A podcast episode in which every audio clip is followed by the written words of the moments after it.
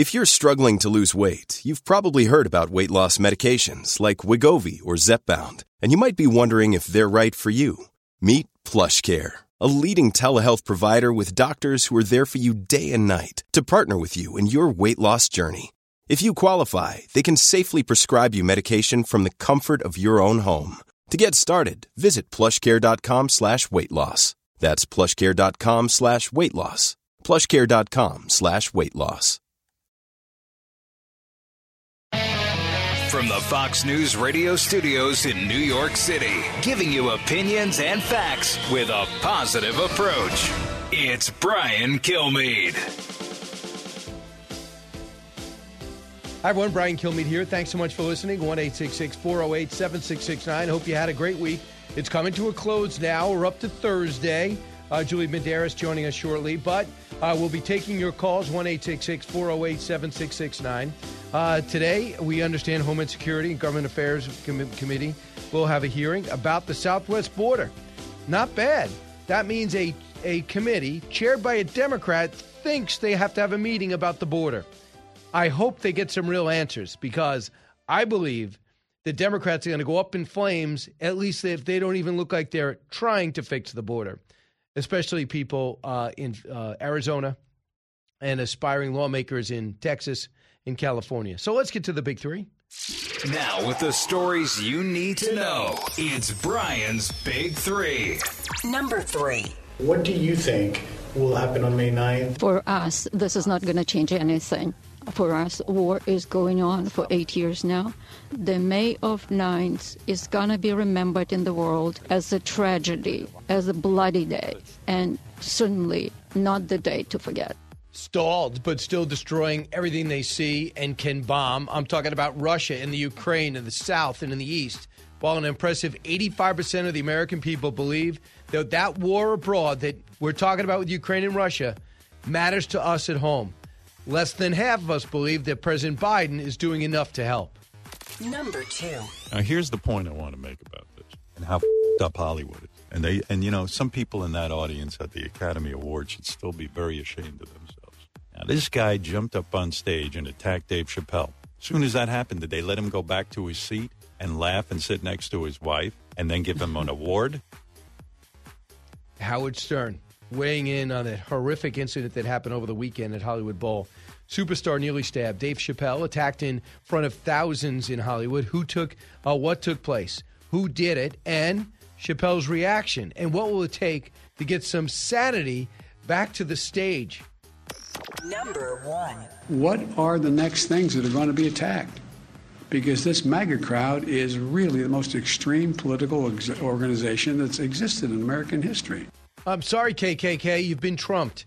Trump power on display. 22 and 0, week one in the primaries, and three Supreme Court nominees might just deliver the elimination of Roe v. Wade, a long time uh, aspiration for conservatives. Now, as Biden decides to label the whole movement, the MAGA followers, all of you, millions of you, the most extreme political organization that existed in American history. You've just tarred millions, and he did it on purpose. What is his point? Because the economy is bad, because inflation's at a 40 year high, because the border has fallen apart, because Afghanistan's the worst military disaster in American history. He has to change the subject. And in the process, tar millions of you listening right now. Cut one. What happens if you have a uh, state ch- changes the law saying that, that, that children who are LGBTQ can't be in classrooms with other children? Is that, is that legit under the way the, the decision is written? what are the next things that are going to be attacked? Because this MAGA crowd is really the most extreme political ex- organization that's existed in American history. Okay. The LA Times, this guy, uh, Eli Stokols, writes this The most important deliberate Biden has ever been yet into trying to define the GOP as extreme ahead of the midterms. Uh, but he avoids saying Trump. Notice he always says my predecessor. No doubt about it. It's deliberate. Now I expect MSNBC and CNN to pick up the talking points. They've gotten facts to them, or maybe text at this point, and now they know where to go. You expect to see about extreme, Republicans extreme. And then in a what they think is going to be a winning message. It's Trump's party. It's Trump's party. It's Trump's party. Remember, President Obama tried to do that with Rush Limbaugh. Came into office and he said, "Yeah, Rush Limbaugh really tells uh, Republicans what to think." I remember Eric Cantor and company go, "Where did that come from?" I thought this was about meeting about finding things that we can work together on. Very first meeting, he starts saying that Rush Limbaugh's party. Now that's not an insult. Republicans, moderates, and conservatives, but all like Rush Limbaugh, they listen to him all the time. And it's not an insult. He was uh, entertaining, the best there ever was. But I thought, that sounds familiar. That's what Joe Biden's probably do. Comes out of the same meeting with roughly the same people and decides, let's make Donald Trump Rush Limbaugh. Cut for Lindsey Graham. Here's the problem they have. They think America is stupid, and we're not people are not going to be goaded into believing hysterical things just to, you know, try to change an election. What they're saying makes no sense. It's not rational. Uh, these are the same people that want to expand the court to get their way because nine judges are not working out for them. These are the same people in charge of your border. Do you believe anything they should tell you? These are the same people who want to do away with the electoral college. Same people want to take over uh, the elections from the states and put it in Washington so they can rig it. So at the end of the day, there's a theme here. These people are desperate right. uh, to get back in power. There's nothing they won't say or do. And here's the good news America's a lot smarter than they think we are. Right. Let's talk too and build on what Senator Lindsey Graham just said and what they're extrapolating. The president is is uh, what came out on Monday. That is uh, Justice Alito around eight forty-five Eastern Time at night. Justice Alito's uh, draft of what would be the uh, overturning of Roe v. Wade. And it's not because for any other reason except we return the power to the states to make their own decision. We all make our own decisions about where to live by location, of course, uh, where it is to our work, of course. Other people say, well, the taxes are high. You know, Derek Jeter, for all his money, said, I, I play for the Yankees, but my residence, Florida, I don't want to give up all my money. You know, I love California, but I don't like paying all those taxes, so I'm going to leave California. I'm going to go to Texas. Now, you want to say, well, I want my kids to grow up with the ability to get an abortion on demand as many weeks as possible. So I'm going to choose New York. I am going to choose Illinois. I'm going to choose New Jersey. That'll be one of the decisions you make. It's not to ban abortion. It, many people think that just ban it. We can't do that either. What you do is return the power to the states where it belongs. That's what Justice Alito says, and that's what uh, Kavanaugh, Amy Coney Barrett, uh, Clarence Thomas, um, uh, Clarence Thomas, who am I forgetting? Uh, Gorsuch. Uh, they all believe that, and maybe Justice Rob, Chief Justice Roberts. They all believe that. So it looks like if that does come, that decision does come down in June, they want to make it steam as this is just the beginning. The Republicans want to actually uh, stop interracial marriage. Have you seen a couple shot of just Supreme Court Justice Thomas? I'm pretty sure his wife is white. So let, us just find out how tumultuous things will be at home when she finds out her husband is trying to ban interracial marriage. That'll be hell to pay. There'll really be a lot of tension with that relationship, wouldn't you think? Absolutely. Ted Cruz was with me last night. I filled in for Jesse on primetime. And, and the other thing is, and the other sub theme is, if you are interested in who leaked this ahead of time, I'm trying to obfuscate. I'm trying to get you off the game. I'm trying to muddle the message. No, it's the first time this has been done, oh no, ever, where you have a draft being written, open conversations being had, and you break the sanctity of trust. Ted Cruz, cut 16. I think we have a very good chance of finding out who it is. If you look at the court, it's actually a very limited universe of people who it could be. The only people that have access to, to the opinions are the nine justices and their law clerks. Each justice has four clerks, so that's 36 law clerks.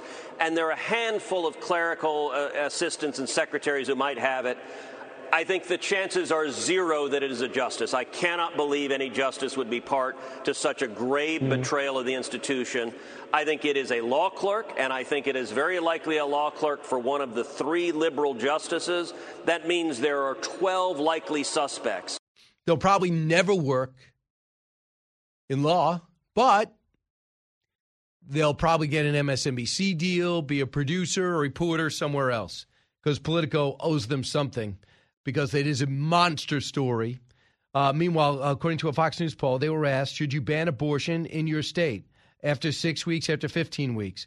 Who's in favor? 50% say I'm in favor after 50. 50% say I'm favored after uh, after six weeks, and 15 uh, on 15 weeks, 54% are for banning it. Opposing 46% opposed to banning abortion after uh, after six weeks. 41% are, are opposed to banning abortion after after 15 weeks. So the other big question was Supreme Court's action on Roe v. Wade, let it stand or overturn? Right now, 63% of Americans say let it stand. 27% said overturn. It was about the same in January. It was up to 65 in September 2021. In September, in October of 2020, it was at 61. So July of 2018 at 63. So you're right. Uh, it looks like on most polls, uh, most Americans say leave Roe v. Wade in place. Justice Alito, Kavanaugh, however you're going to vote, it's a terrible precedent to let public pressure change your vote. So you either pass it, the country is going to have nonstop protests. If you don't pass it, it's going to look as though outrage can shake the jury. In this case, the Supreme Court. So they just put a fence up around the Supreme Court. That's how wary they are.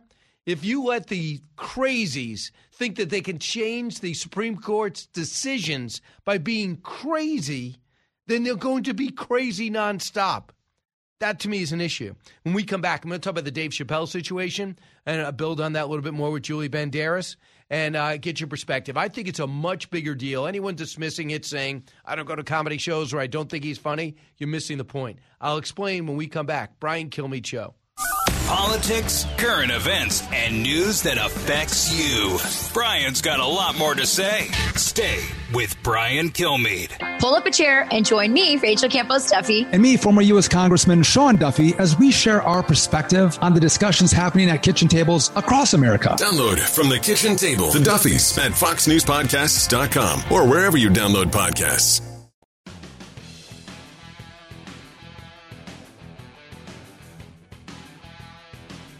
A talk show that's real. This is the Brian Kilmeade Show. You can't just go smack a man in the face in front of the world and then go about business as usual.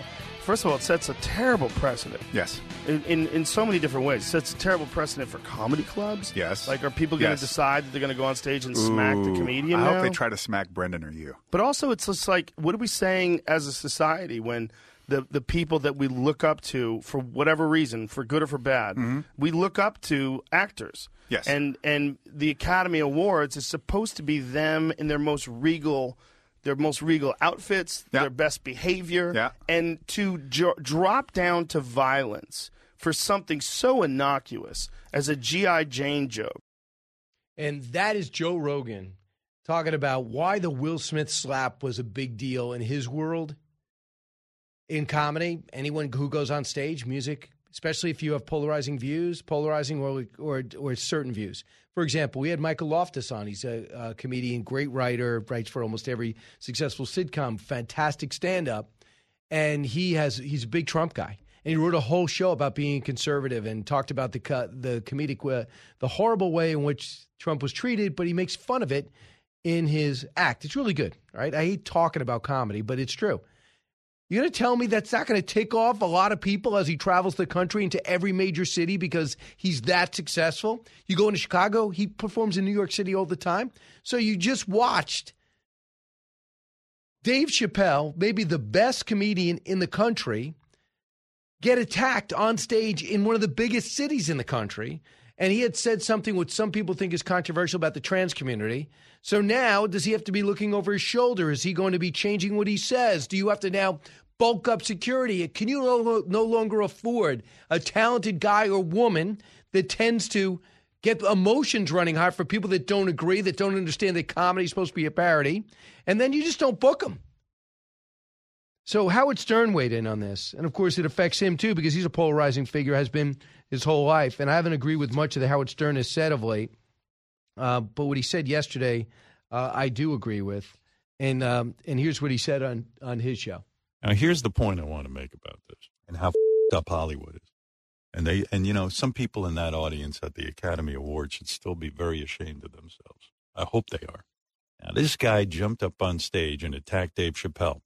As soon as that happened, did they let him go back to his seat and laugh and sit next to his wife? and then give him an award? No. But at the Academy Awards, everyone came over and consoled Will Smith because it was live television and Hollywood didn't know what to do about Will Smith. It's listen, you don't treat Will Smith any different than they did the Chappelle attacker. The audience at the Oscars gave Will Smith a standing ovation after the attack. They didn't break Will's hands, they shook him. And it's wrong. And they all should be ashamed of themselves. Yeah, that's true. I mean, I miss the drama. I have a morning show. I cannot stay up live, but uh, late that that late that night, especially for something I don't care about, like the Oscars. But I missed all of that. Then I had to watch in replay. But I, I wasn't very clear that that they gave him a standing ovation. But the more you hear the coverage, and then you realize they tweeted out quickly. A member of the squad also has um, uh, what is it called? Uh, what is it called when you lose your hair again, Allison? alopecia. So I guess one of the uh, squad members also have alopecia, and she tweeted out in support of Will Smith, "You did the right thing." Then all of a sudden, people realize how wrong it was and how off their instincts were. Uh, so also weighing in with me last night on prime time was Tyrus. Why is Tyrus perfect for this? Because Tyrus is bodyguard for some of the most famous people um, in the country in Hollywood, uh, from Snoop Dogg to Prince to Mike Tyson. Listen to what he said about what happened. He actually also was security at the Hollywood Bowl in the past. Cut 27. 100%. You got to beef it up, which is more expensive. And you also have to look at what the signals are being sent. When you see progressives and the woke and the extreme left who every time somebody loots or attacks something, they blame the individual. Like, well, what was Dave Chappelle wearing? What did he say that led to the attack? Which is irrelevant. They take the blame away and they make the victim of the assailant. We see it all the times with looting and stuff. They'll say, well, it's a poor neighborhood, so they should be allowed. No, absolutely not. Have, this is why law enforcement, supporting our law enforcement is so important. Same thing with security. Yeah, there's no doubt about it. Uh, Piers Morgan also weighed in, uh, not shy about. I'm sure people come up to him all the time, agreeing and disagreeing. Cut 26. Direct consequence of what we saw at the Oscars, where I was a bit like you. I was kind of, in a way, it was like a scene out of a barroom brawl between one guy disses another guy's wife, and it ends right. up with a slap. Uh, but now I kind of think, you know, actually, it set a very bad precedent.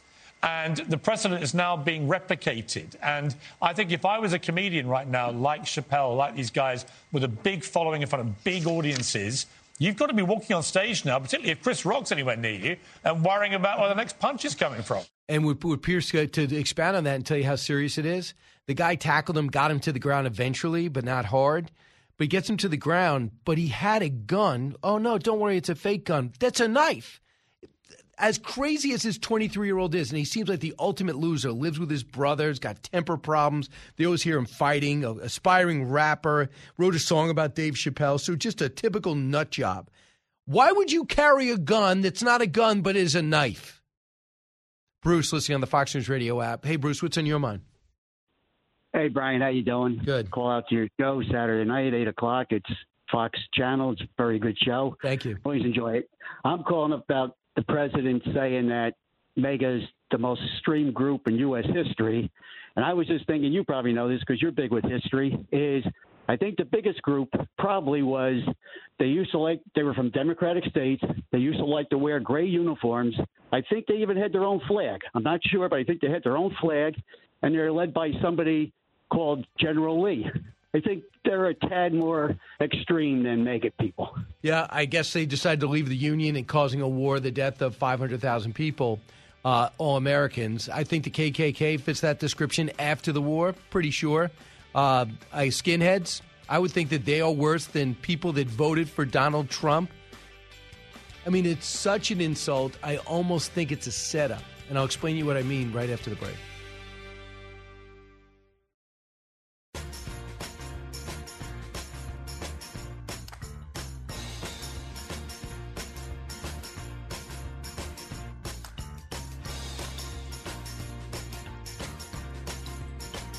A radio show like no other. It's Brian Kilmeade. I now do shows and people in the audience are disagreeing out loud. They're giving their opinion out loud. That never existed in the past. You were the audience. I was the comedian. You sat and listened. You got a two drink minimum. I said my jokes. There, people are emboldened now, and it's like the same thing that's happening on comedic stages is really happening on commercial airline flights. Like people are now somehow feeling like they can physically put their hands on other people they disagree with. By the way, Adam Carolla can protect himself because if you read his book, he started out boxing. He was giving boxing lessons, so he can defend himself. Adam Carolla, one of the best podcasters in the country, one of the first two, talking about getting on stage. Uh, and now you really have to reevaluate everything. And you heard his reasoning why. I played you Howard Stern before, and a lot of it came down to, and Tyrus said the same thing last night. The reaction at the Oscars almost as important as the slap because when he was able to go back, Will Smith, and sit in a seat, get an award and a standing ovation, it was the go sign to Luna to go sign to loonies like the 23 year old that jumped on the stage with Dave Chappelle. Now, it, I feel like I made a lot of sense, but Julie Banderas has been listening to me uh, in studio. You're seeing her on Fox Nation. Julie, do I do I make as much sense as I thought in that evaluation? I agree. I, for once, you No, no, actually no. just made sense for the Right. first time ever. It's been a while. Yeah. So I felt good about it. But what do you think is significance over the weekend? I think that if you're going to go after Dave Chappelle, one of the top three comedians, him and Chris Rock and maybe Yeah. Kevin Hart and Jerry Seinfeld, the top in the country. Yeah. We're all open game then. Yeah, I mean, I think this is a sad state of affairs for for comedy in America because I mean, nobody. First of all, the woke brigade, if you want to call them that, um, have completely destroyed comedy. Chris Rock, he was just the beginning, right? But you know, the double standard between Dave Chappelle getting attacked on Yeah. stage and Will Smith going up there and slapping him. So I guess if you're going to attack a comedian, you have to be a celebrity, and then you get away with it. But the Dave Chappelle thing, listen, that guy, I talked about this yesterday on Outnumbered. He had it coming. The woke brigade is coming out against f- comedians if they don't like what they're joking about. And the reason why the woke brigade has been so upset with Dave Chappelle was because he made some jokes, some trans jokes on his Netflix special. We don't know the exact motive as to why this guy jumped up, but it seems to me that perhaps it's, it's a bit linked. Yeah, I mean, evidently he's an aspiring rapper that wrote a song about Dave Chappelle, was going to do something and he didn't show up or whatever. He seems to be a 20, a 23 year old loser who has to live with his brother, and neighbors were saying there's a constant arguing. But what about this mindset of a guy that would have a gun, but it's not a gun, it's a knife? A fake gun, a replica with a knife attached to I it. talked to the sheriff, and the sheriff says there's, there's metal detectors at the Hollywood Bowl. How did I not pick that up? I know it's amazing. Like they took, they confiscated people's phones. Okay, so you weren't allowed to walk in there with cell phones, but yet you get in there with a knife. Right. Uh, you know, I mean, Will Smith, he got in there with his fists, and I don't think there's any metal detectors to prevent you from walking in with your hands. But I mean, this is disgusting. It's absolutely unacceptable. And Dave Chappelle actually had to hire extra security. I don't know if you know about No, this, I didn't but know that. he, he, he, there has been an uprising. Okay, there's the woke brigade is really upset with him over his jokes, trans jokes. You know, you can make jokes about anybody when you're a comedian. As far as I'm concerned, everything is fair game. They make some fun of themselves. He has self-deprecating humor. That's what comedians do. But you know, I mean, for him to walk into that place, he had extra security on the stage, fortunately. So that's why they came in from both sides. He Right. had- He had, security on Well, both sides. Well, Tyrus, who's my in with the bodyguard community, I saw think him he's yesterday. in. Yep. But he was saying that uh, they would never have gotten to him if he was in charge of security. He said Well, he, saw said that, that there wasn't enough. Yeah, I heard him say that yesterday. even though it's a huge stage. But he, he, said the thinks guy that there should have been enough. He said that that guy should have never been able to reach him on the stage. You know, no offense. I'm glad Jamie Foxx was there, but the second guy, this the first guy in can't be your other your your comedian friend, I know. right? Unless, know. I mean, Jamie Foxx is uh, jumping in there, and I, his explanation was, "Well, he's very talented. He's a genius. I wanted to protect I him." love Jamie Foxx, and he is a. I can I say badass? Uh, well, I just did. Yeah. Um, but no, yeah, he. I mean, Jamie Foxx is awesome, but it's it's pretty pathetic that actually another comedian had to run in and actually got there at around the si- same time as the security guards. Yeah, I was just saying that for us personally, you notice in, in Manhattan, especially where everyone's nuts, no matter what your job is, you don't really feel as safe as you used to. No. But I still use the subway. So Do I, you really, Brian?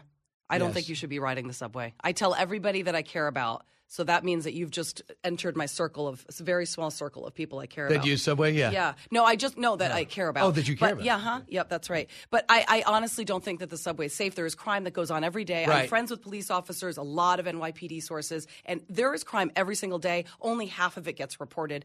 The stabbings, the murders, those get reported. There are muggings every single day on the subway. All right, I'm gonna I'm gonna take Please that. stop. I'm and gonna- you're freaking on-air personality. Like, who Right. do you think you are? You're not Mayor De Blasio and Mike Bloomberg Bloomberg. Do you ride your ride your bike to work too? No, I don't. Like Bloomberg? No, oh, I don't. okay. Yeah, but uh, did Bloomberg raise? Well, he did. He rode the tried- subway. Well, yes, he rode the subway, but he also, you know, because the city bikes, they, they were trying to promote exercise. But I'm just saying, for your own safety. I But having said safe. that, now when you get out of the car on 48th Street, uh, Sixth Avenue, Mm-hmm. Yeah. they they meet you at the door and they walk you to the door. I mean, our that's security how, yeah, guards. our security. Yes, and they like to walk us out too. Right.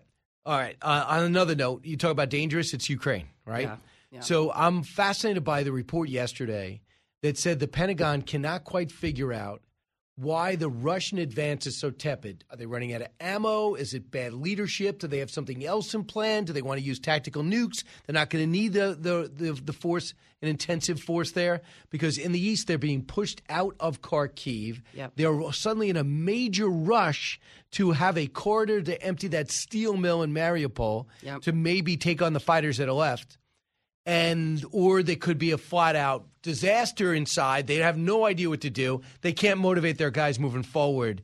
So this is a very it's, it's a very trying time there. Yeah, I mean, I don't think Russia had any idea what they were going to be up against. I also don't think that the that um, Vladimir Putin has been actually informed by his generals. I think they're out of fear of how badly they're doing out there. I don't know if he actually knows how badly they're not do- that they're doing. Um, the European Union is proposing that they, you know, put a ban on on Russian oil. That's those are the kind of threats that I'm hoping that the the, the Kremlin finally starts to think maybe maybe this was a mistake. But So Julie, this is either he's out of his mind and the cancer surgery he's going to have is a brain tumor. Yeah. Because the thing he has to finance his war is oil and gas. What did he do to Bulgaria and Poland? Said, "Yeah, I'm cutting you off." Really, You're cutting me off? So they have quickly been backed up by France, the Congo, and other places, Algeria, and then he said, "We're going to start uh, revisiting all of Europe." Okay, that's how you get money.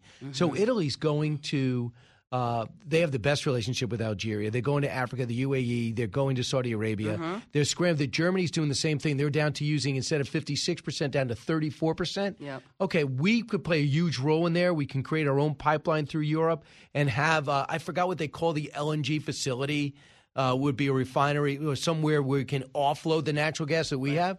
But once this is done, they'll have China, India, and some markets, but they are going to be.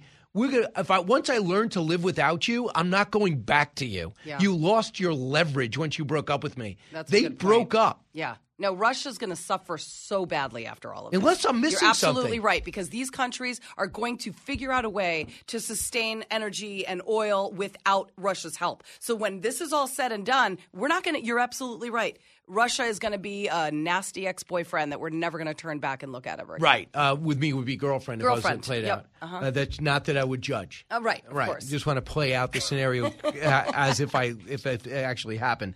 Here's Mike Pompeo last night on primetime with me, uh, talking about what is going on because Pompeo says he's reaching elsewhere for people. Cut thirty two. Anytime they're able to bring in reinforcements, especially reinforcements like the Wagner Group, to your point, Brian, these are just paid assassins. Um, we dealt with them. We, t- we took a bunch of them out one night in Syria, uh, but they caused trouble in Libya. They caused trouble in Syria. They've caused trouble in lots of places around the world.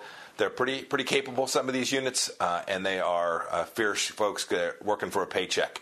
Uh, the Belarusians will be probably uh, second tier compared to even the Russian military, but numbers matter. And my guess is that Vladimir Putin has concluded um, that he's lost a lot of folks and he's looking for uh, uh, more dry wood to throw on the fire. He's just looking for volume to try and reinforce his effort. He is, he is not going to slow down, Brian. His Right. efforts are going to be doubled down upon. No, no reason to think otherwise. Yeah, he rolled the Chechens into getting Syrian from the Middle East, Syrians from the Middle East. Now, this is because so I find fascinating, uh, Julie. Belarus is an ally because what's his name sold his soul to keep his position. But there's only 5% of the Belarus population support Russia in this war. Now they're training the army, and the army is going to be told to go into Ukraine.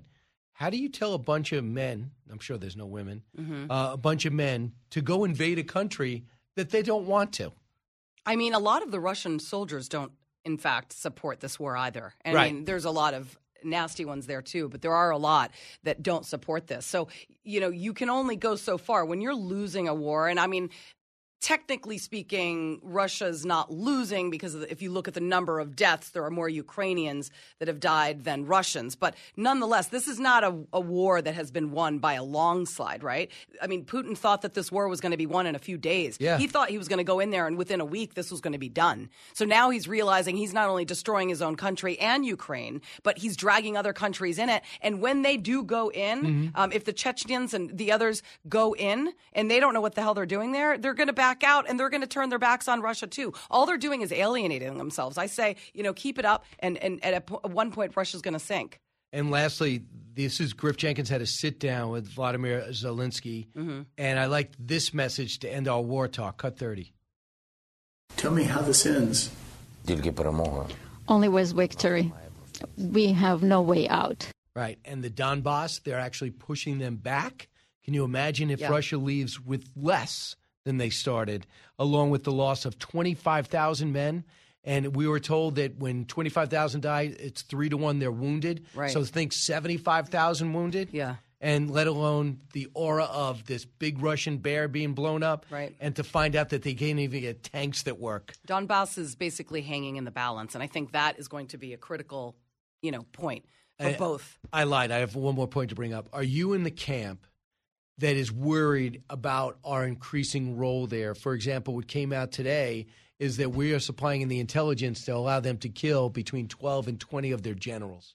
Are you of the camp that it worries you that we're amping up the level of equipment we're getting there? Because I'm not. I'm fine with it. Mm-hmm. I want. I do want all those. I want Russia diminished and defamed because this will be a problem in four years because they'll use their oil money and build Right. themselves up the right way this time. Where do you stand? Okay, so there's I stand in the middle. So I I don't believe that U.S. So- soldiers or our military should be on the ground there whatsoever. you. I, don't want boots on the ground in Ukraine because that truly could start a World go, War yeah. III. But I do believe that U.S. should back them up with military. I believe that you know if we could have set, sent over some fighter planes, fighter jets over there. I would have gone for that absolutely. Um, and then I, I you know I also think that our support of the war. For example, when um, the Ukrainian president was asking for us for, for the European Union uh, to close the airspace over Ukraine, was it the Eu- Euro- Yeah. who was it was European Union that they were asking to close the airspace? No, uh, Zelensky was asking us. they were asking the United States to Yes. to close the Euro. Okay, I I know that basically I know that a lot of military officials say that that would have been an act of war on our part. I would have liked to have seen that happen. I, I actually was of the mindset that yes, I think we should close the airspace over Ukraine. But if they had shot one of our planes down, then we're in a war. That's exactly what you didn't want. Right, right. So the other thing I would say is that uh, they brought. I, I don't have the numbers with me, but if you look back at Vietnam and Korea, the Russians put gave thousands to the North Koreans of Mhm. planes and Yep. tanks. Right. Same thing with the North Vietnam. Without it, we don't win. They made Right. it very blatant. They were training in Russia, come right across, training in Russia, go over to Vietnam, and that's the reason why we're gummed up there. Yeah, we protested, but they dealt with it Yeah. and maybe they got what they wanted. We there was no there is no South Vietnam, and but there is a South Korea. Uh, listen, uh, Julie's going to stick around. Julie's also going to be on the weekend show uh, on uh, One Nation. Yep. You can't back out now. Oh, I of course I'm staying in town just for you. Because I live two hours away. You do live two- Just to, no, I really do. You do? Yeah. No, I'm I'm staying overnight in New York City, so I Uh, can join you. I'm tomorrow. excited. She's a boater with a tan, and it's a, it's I a- was just in Miami, so that's Oh. why I'm so dark. you cheated on us here in New York. I'm sorry. Yeah, Understand. I had to. I, Miami Beach is like my place now. I, love I it. understand. Yeah. Uh, we'll talk about it in the break. Mhm. Back in a moment. This weekend, check out Brian's new show on Fox News Channel. Because apparently he's cheaper than infomercials for non-stick pans. That is not true. Chill out, Gutfeld. That really hurts. One Nation with Brian Kilmeade. Saturdays at 8 p.m. Eastern on Fox News Channel. More of Brian coming up.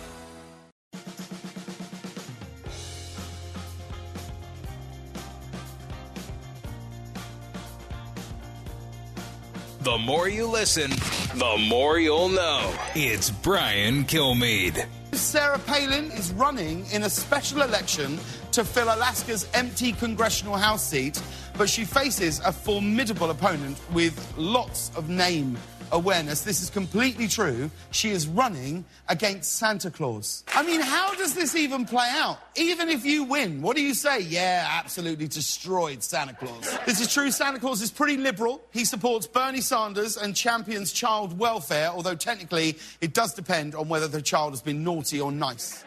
That is James Corden, who's going to be hitting the road. He's quitting. Do you ever watch him, I Julie. Banderas? I love him. He's I love leaving. him. This will be his last year. I can't believe it. Why? What does I- he I want to think do? he's bored. Go into acting? I think he's bored. Number one, uh, those late night shows don't have the prestige they used to. Right. And he might be thinking to himself, you know, why am I doing this?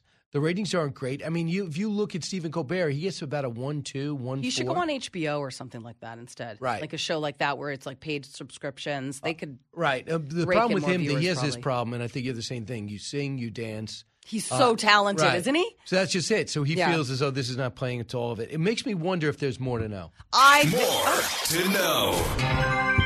All right, uh, I'll go first. All right. That's a snazzy intro. Sorry about that. That. I should have warned you uh, during rehearsal. Rock and Roll Hall of Fame announces 14 new inductees. Tell me who you think does does not belong. Pat Benatar, Duran Duran, Eminem, Eurythmics. Uh, Eminem is rock and roll. Should this be music? Uh, Dolly Parton, first time nominee. She even said she doesn't belong in the Rock and Roll Hall of Fame. Lionel Richie, Carly Simon. Dolly Parton does not belong. I mean, she's. She even said she doesn't belong. She's a country music singer. Exactly. She's not in rock and roll. That Judy, doesn't make any Musical. Excellence Award, Judas Priest, Jimmy Jam, and Terry Lewis. The category honors non-performing industry officials who have made a difference in influence. Neither of those have made, made any difference in my life, nor have they influenced me in the slightest. way. Early Influence Awards, Harry Belafonte, Elizabeth Cotten. No help? No, I actually don't even know who the hell they are. You go. Okay. Um, struggling to find a Mother's Day gift. A new poll reveals the best present to get her may hinge on what type of mom she is overall. Is this- Good or bad? Wait a second. Am I getting a case of wine? Is that what this story is about? So there's a survey of 2,000 adults. They asked people how to show their appreciation toward the women in their lives who are mothers. They found that three in five believe every day should be Mother's Day. Hell yes. Uh, also, a whopping 86% of respondents say that these women are the most hardworking people they know, but 69% agree that moms don't do enough and they don't get enough credit for all that they do. Right. I would say 1,000% on that. All right, good luck. And by the way, there's uh, three types of mom foodie moms, soccer moms, and wine moms. I'm number three. You are. Good to know. Yep. Next, Dallas Cowboys owner Jerry Jones involved in a car crash. He's 79 years old. He says he's all good now, but he was transported to a hospital with minor injuries after being involved with this accident roughly 20 miles from the Cowboys facility. Jones' son Steven sent a text message to ESPN. All good. He's 79 years old. God bless him. I'm glad he's okay. Next. Okay, marijuana Oh. legalization. We were just talking about this. I still think it's so weird that people walk around New York City streets with joints in their hands. Uh, it is leading to more poisoning cases among pets. Gee, no surprise. When do I see you again on television? Stoned? Oh, you mean Uh, on television? yes. Oh, we're just like cutting away from marijuana and getting back Because to the me. music's going to get louder oh, and cut crap. off. Okay, well, I'm going to be on, uh, let's see, 11 a.m. Faulkner Focus tomorrow morning. Thank you. and you. your show on Saturday. Live from the Fox News radio studios in New York City, fresh off the set of Fox and Friends, it's America's receptive voice, Brian Kilmeade.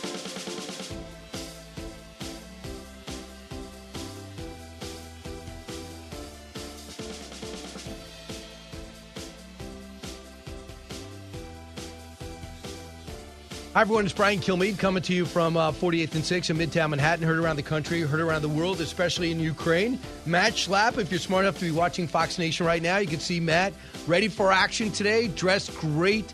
Took off his coat because he's ready to uh, roll up his sleeves. Blue shirt, blue collar, right? Uh, bottom of the hour, Carly Shimkus will be here. Uh, she's also very nice. I didn't know that I had to have my coat on. Now I feel terrible. No, yeah, I think you look good. Okay, good. I think you look really good. Uh, before we get to Matt, um, let's get to the big three. Now, with the stories you need to know, it's Brian's Big Three. Number three. What do you think will happen on May 9th? For us, this is not going to change anything. For us, war is going on for eight years now. The May of 9th is going to be remembered in the world as a tragedy, as a bloody day, and certainly not the day to forget. Of course, uh, that is President Zelensky through a translator talking about Victory Day in Russia and what it could mean when Vladimir Putin has to give a speech. He wants to say something good. What could he be up to? Stalled but not destroyed. I'm talking Russia and Ukraine. An impressive 85% of the American people believe the war abroad matters to us here at home, and I agree. Number two. Now, here's the point I want to make about this and how up Hollywood is. And they, and you know, some people in that audience at the Academy Awards should still be very ashamed of themselves. Now, this guy jumped up on stage and attacked Dave Chappelle. As soon as that happened, did they let him go back to his seat and laugh and sit next to his wife and then give him an award? No, great point. Superstar nearly stabbed. Dave Chappelle attacked in front of thousands in Hollywood. There's a 30,000, this guy's in jail, 30,000 bail. It should be higher than that. Chappelle's reaction and the fallout right after this. Number one. What are the next things that are going to be attacked? Because this MAGA crowd is really the most extreme political ex- organization that's existed in American history.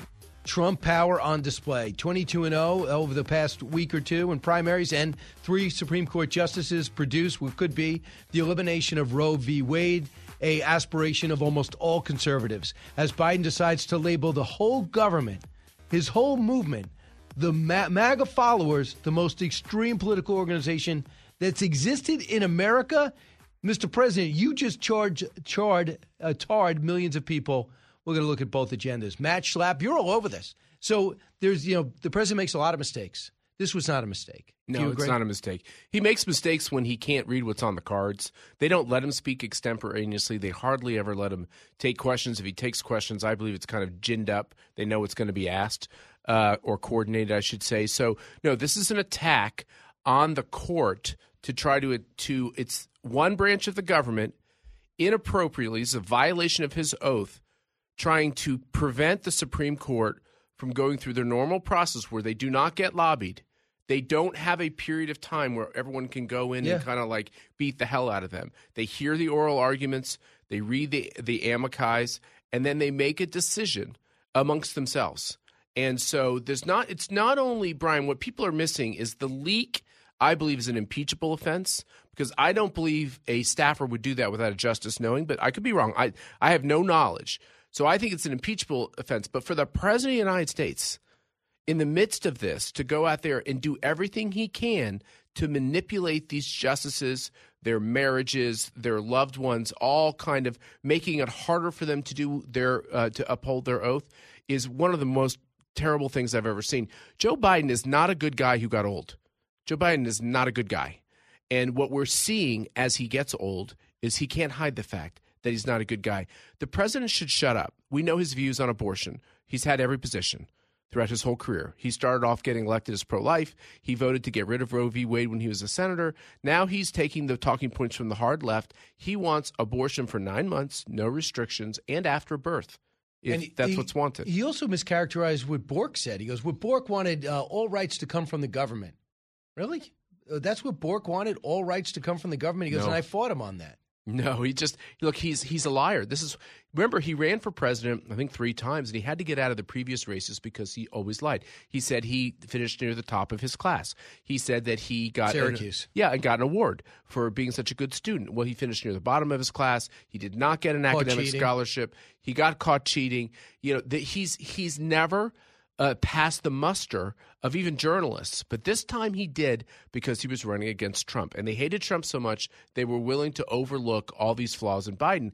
The thing is, the American people are seeing it. He just lives in his own fairy tale land. So and the media helps him. Matt, would you also say he didn't do the easiest thing?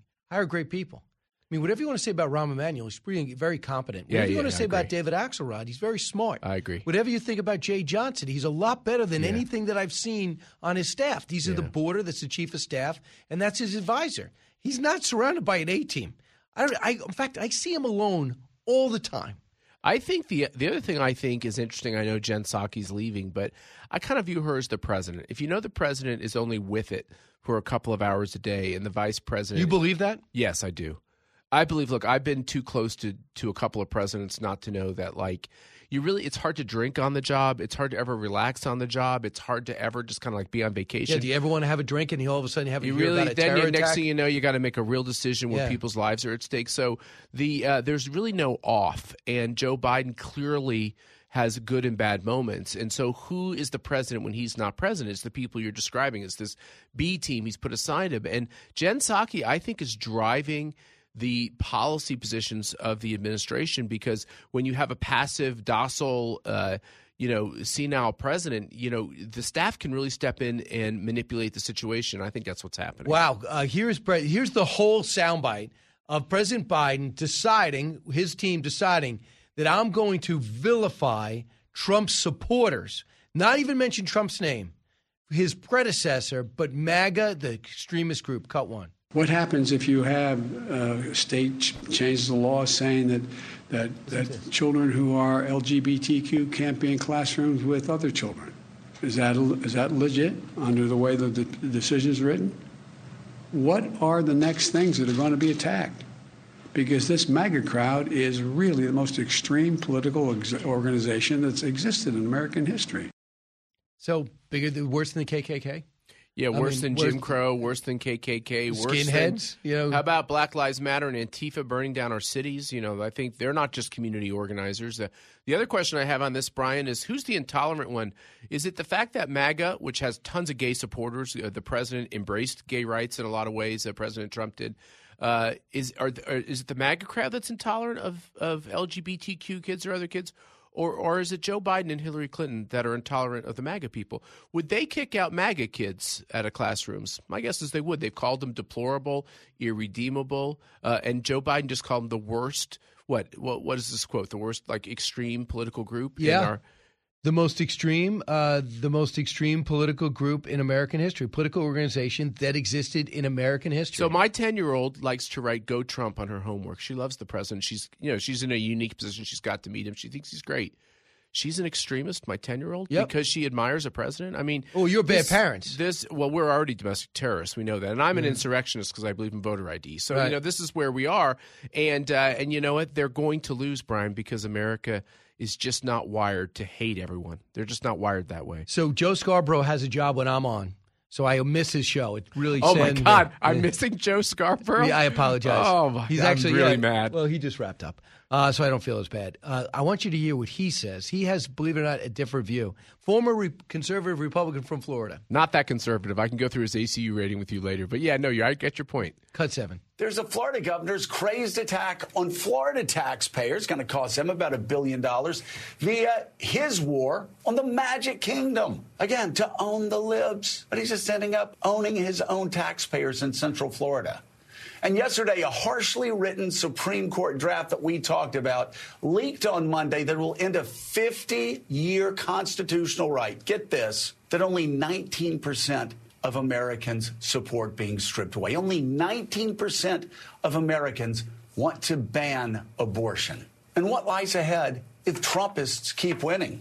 It's just getting worse. Candidates like J.D. Vance say they want the centralized state in Washington, D.C. to seize all the assets of the Ford Foundation because they are insufficiently loyal to Donald Trump, a man that he still claims had the 2020 election stolen from him. These people are, if I can quote Aristotle here, crazy as a house rat. So, your thoughts? Number one, are you, So- does Roe v. Wade ban abortion? So let me just make this clear. The Constitution was passed, but it's not poll tested. So you don't take polls to determine if there's a Second Amendment or a Third Amendment or a First Amendment. Those words are in there. It's already the law of the land. Second of all, if, according to Joe Scarborough, only 19% of the people want to get rid of Roe v. Wade, what's he worried about? Every state, that means every state by 80% plus, will immediately make abortion legal through nine months. So he's got nothing to worry about. Yep. That's why the gay marriage decision was so terrible. All it did is create a frenzy of anger, which contributed to Donald Trump's election, by the way, ironically enough, because people are so discouraged. They keep putting these constitutionalists on the court and then they go soft on them.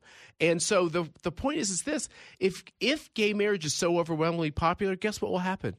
Through the democratic process, it will become legal. State This is legislator what by state people- legislator. Yes, this is the right way to do it. When the justices do it for us Right. and determine what the laws should be, with that are not strictly in the Constitution, they create a half a century of political division. So let me ask you, what do you think the Republican message and what do you think that it should be and is? Do you Well, think that Republicans understand what could be happening in June when this when this decision becomes official? Right now, I think Republicans should mostly be quiet and let the justices do their job. I think too many Republicans are out there now trying to do what the left is trying to do, which is intimidate justices. And I, I think there's I think there's a, there's a a, sacredness to how they do their job. And I think we I have some friends on the court. Let's let them do their job. Look, I hope my friends do the right thing because let me just tell you about Roe v. Wade. There, that is the it's like the worst decision. Dred Scott being terrible as well. Plessy versus Ferguson. These are like the top three terrible decisions that ever came from the court. And I'm going to say it again because they just made it up, Brian. They used a word called penumbra. They just used these euphemisms for saying, "Look, we can't find abortion in." The Constitution, but we think it's where the society is going, so we're just going to get ahead of the society and say it's legal. And that is caused we're the only nation on the earth that fights so much over the, our laws on abortion because the people didn't get to decide. So Eric Swalwell uh, tweeted out uh, essentially, uh, and I know uh, he is, he's not exactly a thought leader, but he tweeted out that next is going to be banning interracial marriage. Now, do Right. you think that works for Clarence Thomas's uh, Yeah. life at all? Yeah, I I mean, just- he married a white woman. A great, So by the think- way, a great, a great American too. The uh, this is these are uh, false flags that they're putting up to say that if you follow the Constitution on abortion, that means that they are going to get rid of every other precedent. And Amy Coney Barrett did a great job in her confirmation. She was like, "We do have these precedents, these legal precedents that come from the Supreme Court, and there are super precedents." And they kept saying, "Well, what's a super precedent?" Because they think she's going to over, you know, overturn all these decisions. She goes, "The super precedent is so accepted that it's not even controversial in society. Interracial marriage is not even controversial in society. There's a zero percent chance."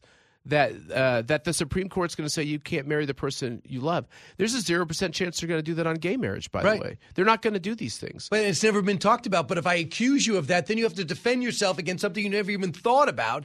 That that's a tactic. It's you know, but but you know what, Brian? It's because if they just talk about abortion, here's the fact: for the first time, uh, or or at least through the last two decades, the society's become more and more pro-life. We've experienced this abortion on demand, abortion for whatever reason you want, and it's left a lot of scars in people's lives. And I just think that's one of the reasons why people have changed their views. They were told that it was should be safe, legal, and rare under Clinton, and they realized when you have more black kids being aborted than being than uh, than Being than born. living in New York City, and we had a billboard up. CPAC put a billboard up that said "Stop the Black Genocide." It's like when you realize that, you realize this isn't this isn't rare. This is now becoming um, an epidemic, and maybe we ought to rethink it. Absolutely. Matt Schlapp's going to stick around. Am I right, Allison? We've negotiated with them because it's usually a financial thing. Do I have to put my Do I have to put my coat on or No, no. You Okay. go. I like the look. Okay, good. Uh, Eric doesn't, but I like it. uh, and but uh, and what I say goes. Uh, when we come back, more with Matt Schlapp. Uh, don't move. Expanding your knowledge base. It's the Brian Kilmeade Show.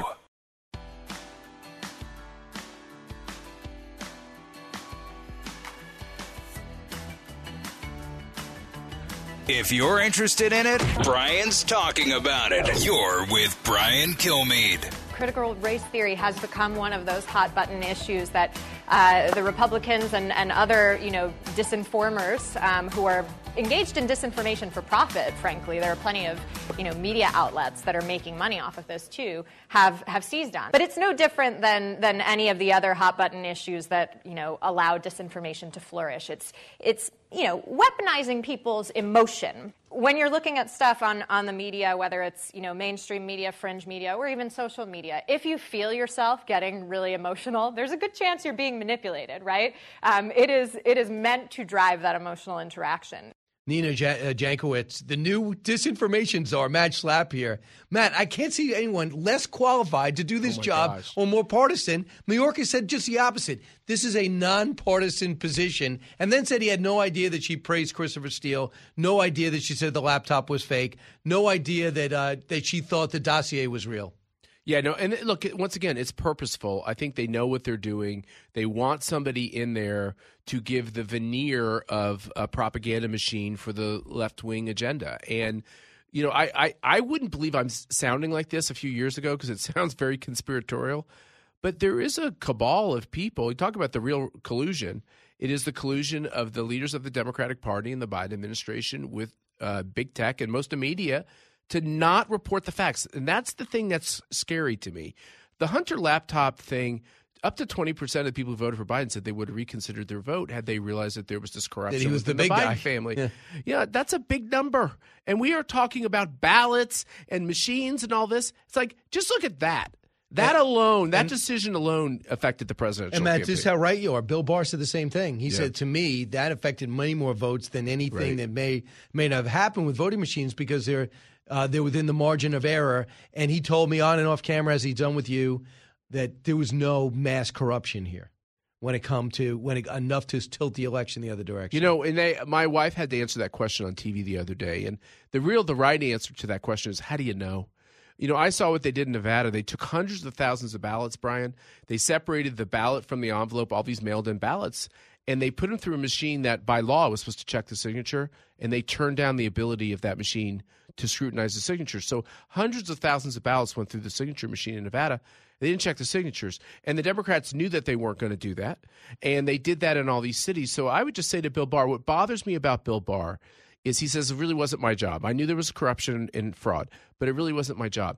Well, you know what? If a bunch of black people or people of color were being prevented to voting, he would have done something about it. And this is where I say the Republican But Party. he said he, did, he had saw no no evidence of mass corruption or problems with these well, you'd, you'd have to be blind.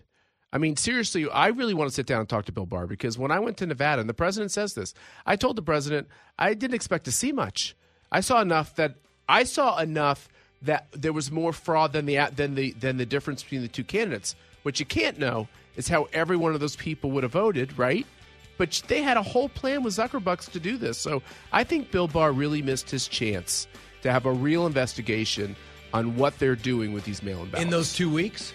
Yes, he should have done it. Matt Schlapp, thanks so much. Yeah.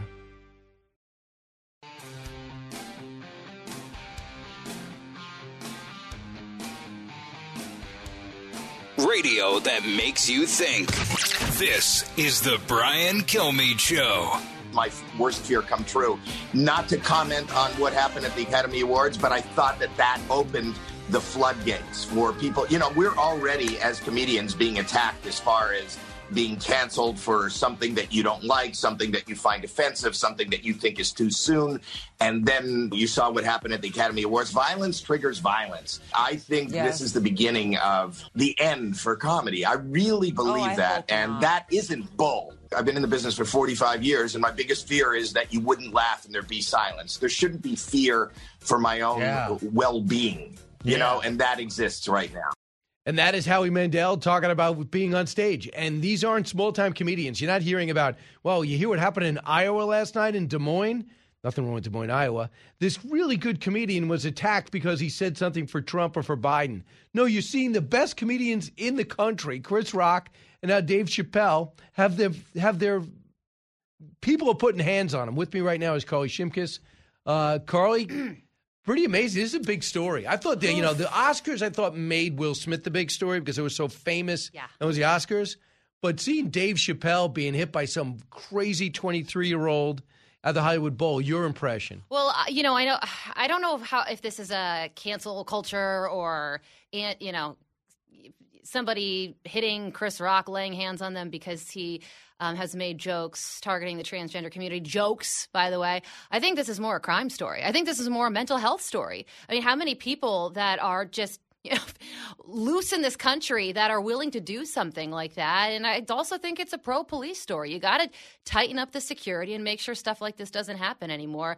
I, I think that a lot of comedians are going, oh my gosh, I, my biggest fear used to be bombing on stage, not getting attacked. Well, well, what about um, people uh, that are people of opinions, whether it's uh, Sean Hannity or people that think that I have a point of view or that think that uh, Laura Ingraham has a point of view Yeah, that they question. disagree with, and they're on stage and they're talking, maybe at a college or somewhere. Oh, I'm going to show up at that event. I'm going to even pay for a I know. ticket, and I'm going to I'm going to get famous because Will Smith was allowed to go sit back in his seat. It's an unbelievable concern right now. You see what goes on on college campuses too. Um, you know, the free speech conference at Yale that it was about it was about free speech, and it divulged into this this scene where the conservative speaker, the lawyer, was there, and she had to run for cover because it was getting so aggressive. So, uh, yeah, I think that I, I'm just talking about this particular instance. You just don't know this guy's motive. I was uh, with the Chappelle motive. I, I was reading that the guy's brother, the attacker's brother, says that he does have a, a lot of transgender friends. So maybe it was some sort of activist thing on his part. But I also think this guy is clearly unhinged, clearly insane. Wrote a, you wrote a song about like Dave that. Chappelle. Yeah, the the rap song apparently it wasn't about Dave Chappelle. It was that he labeled it Dave Chappelle because it, he knew that people search the guy's name a lot, and he wanted to get his rap song listened to by more people. But yeah, I mean, I I, I think that this is more a story about um, how we need a lot more police. And we need a lot more security, and there needs to be a lot more mental health. You know, a lot, a lot more mental health um, uh, checks and balances in this country because things are going off the rails. So I want you to hear what Joe Rogan said on March 28th, cut 23. You can't just go smack a man in the face in front of the world and then go about business as usual. First of all, it sets a terrible precedent. Yes. In, in, in so many different ways. It sets a terrible precedent for comedy clubs. Yes. Like, are people going to Yes. decide that they're going to go on stage and smack the comedian I now? hope they try to smack Brendan or you. But also, it's just like, what are we saying as a society when the, the people that we look up to, for whatever reason, for good or for bad, we look up to actors. Yes. And, and the Academy Awards is supposed to be them in their most regal. Their most regal outfits, their best behavior, and to dro- drop down to violence for something so innocuous as a GI Jane joke. And sure enough, that was uh, that was uh, March 28th. Five weeks later, Yeah, we have I know that you connected to. Yeah, I don't. I'm not totally convinced yet. Until the guy says, "This is why I did it. I'm an activist. I don't. I didn't like his transgender jokes." Until we know that for sure, um, then I guess you could correlate what happened with Will Smith and and um, Dave Chappelle. But um, I do think people are getting violent for you know a, a lot of weird reasons. And I do love that Chris Rock was on hand during the moment and made the. And he came out and says, "Was that Will Smith?" How hilarious was that? But the situation was absolutely not hilarious at all. And if you're Dave Chappelle, I think you know any rational human being would say, "Oh my gosh, you know this guy just took away and is making me question what I love to do. I love to get on stage and tell jokes, and now I don't feel safe in." In my own in my own space, and But- but we're not talking about safe spaces here. We're talking about quite the opposite. And you know what you also uh, witnessed, and, and I guess Adam Carolla talked about this. When you come up, so Adam Carolla is conservative. Mike Michael Loftus, he's a great comedian. If you haven't heard him, just go look him online. Loftus, he- he's got his own show on the History Channel for a while too. He's big into Trump, really loves Trump, thinks you know has fun with him, knows he's not perfect, but he made up a whole conservative play. He's got a whole conservative show.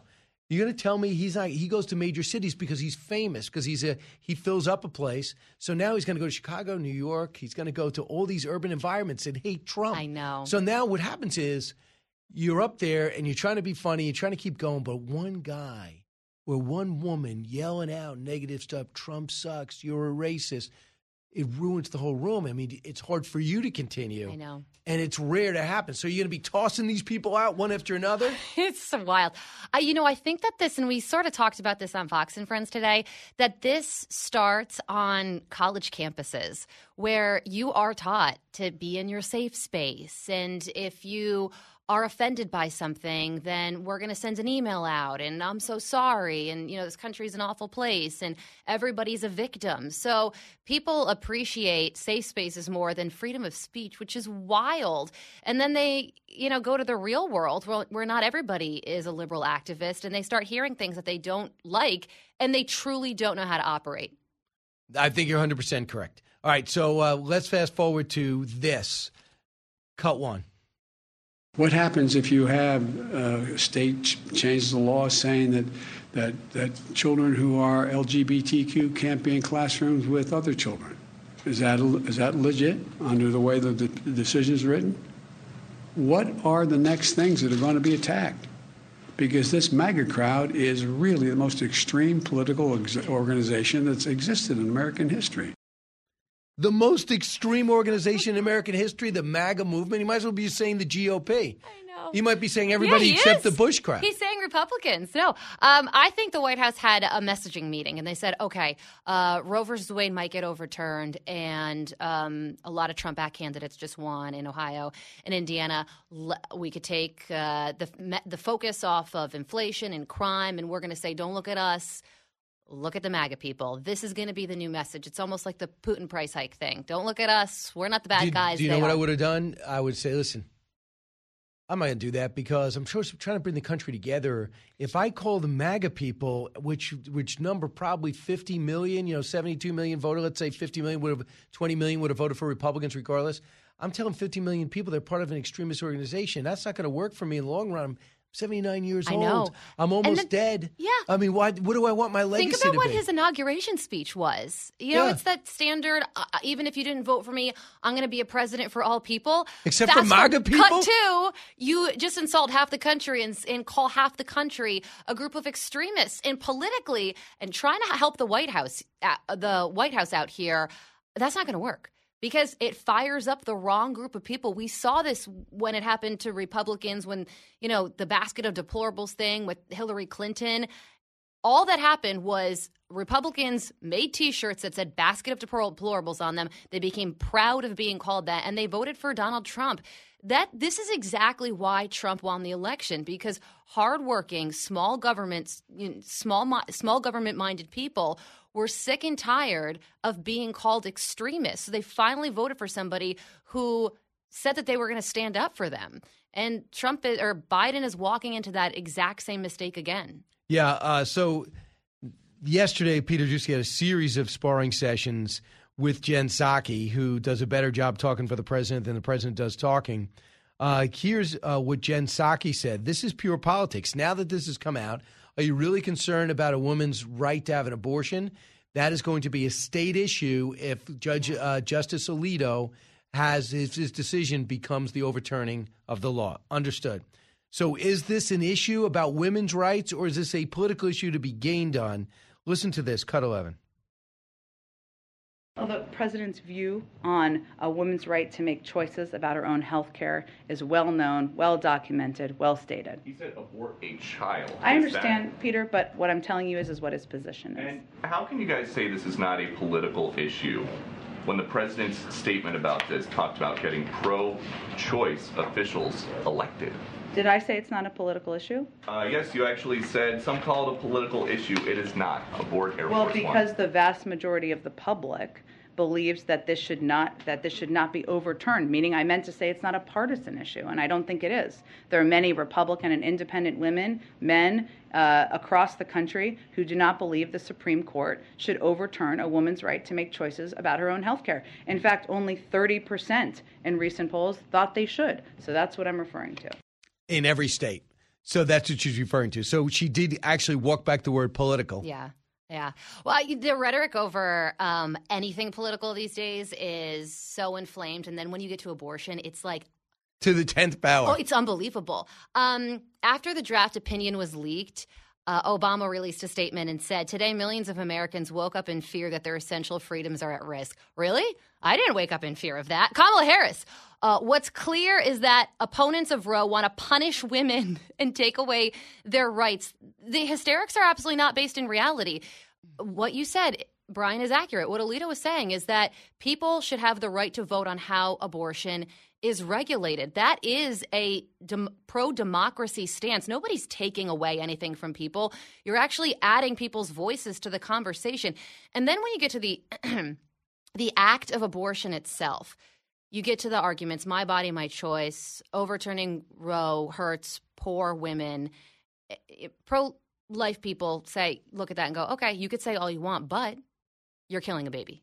Yeah. That's the argument. It's as simple as that. That's it. But you are killing a baby. Roe versus Wade um, makes abortion legal up until 24 weeks of pregnancy. That's six months.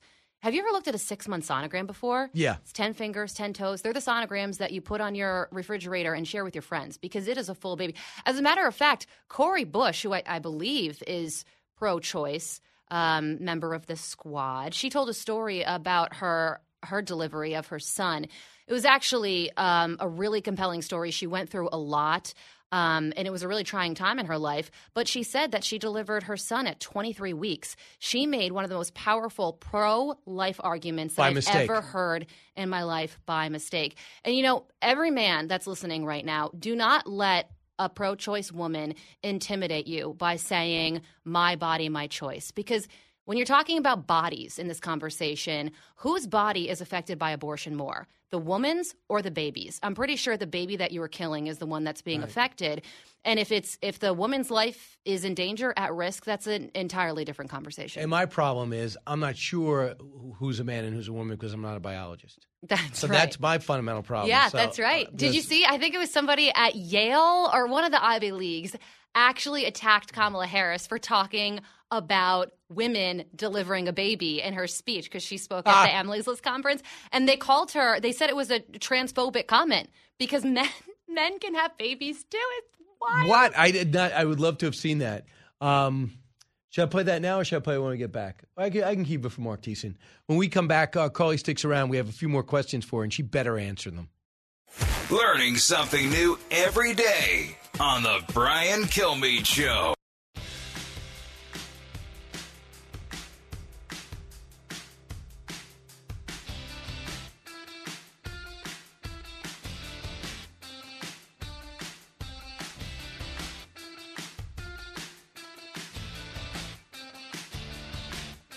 Breaking news, unique opinions. Hear it all on the Brian Kilmeade Show.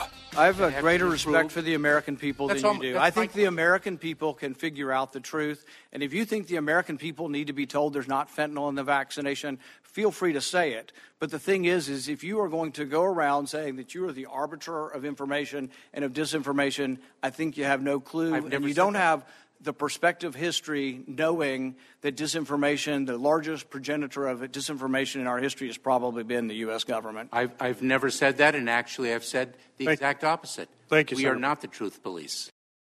But you're acting like it. And Mm-hmm. then what Rand Paul said, Carly Shimkus, after is, you know, the masks issues. Uh, I got my YouTube video taken down. Ron Johnson had his congressional testimony taken down about ivermectin. The disinformation. I mean, can you believe that in this country where the First Amendment is still freedom of speech, we have a disinformation board? Right. What is this? Um, the rollout was so bad. I, I know that Alejandro Mayorkas gets, you know, attacked for the border issue, rightfully so. But the rollout of this disinformation board, equally bad. So on the same week that Democrats are uh, calling out free speech on Twitter and calling it dangerous, he drops that we have a disinformation board and the person who is running it has serious animosity towards Republicans. You literally can't make this up. The other thing that I thought was interesting, though, Brian, is that the State Department has something called uh, the Global Engagement Center. And I just went online and I looked up um, the core mission of the Global Engagement Center. It's to expose um, and counter foreign propaganda and disinformation efforts aimed at undermining or influencing the policies and securities of the United States. So essentially, it's the same thing that DHS says the Disin- Dis- Disinformation Board is doing. We already have one. So why do you need two? It's just a waste of people's time, added bureaucracy, or is this something else entirely? But does that come out of the State Department? Isn't Yeah, it- that's the State Department. So that makes total sense. So I if know. you hear that that America wants to take over the world and, and spread capitalism and overthrow leaders, you want to be able to say, "Hey guys, we got a problem with that embassy. Let's get that embassy mobilized. Let's get the Exactly. message out there. we already there." have this. Right. We don't need two of them.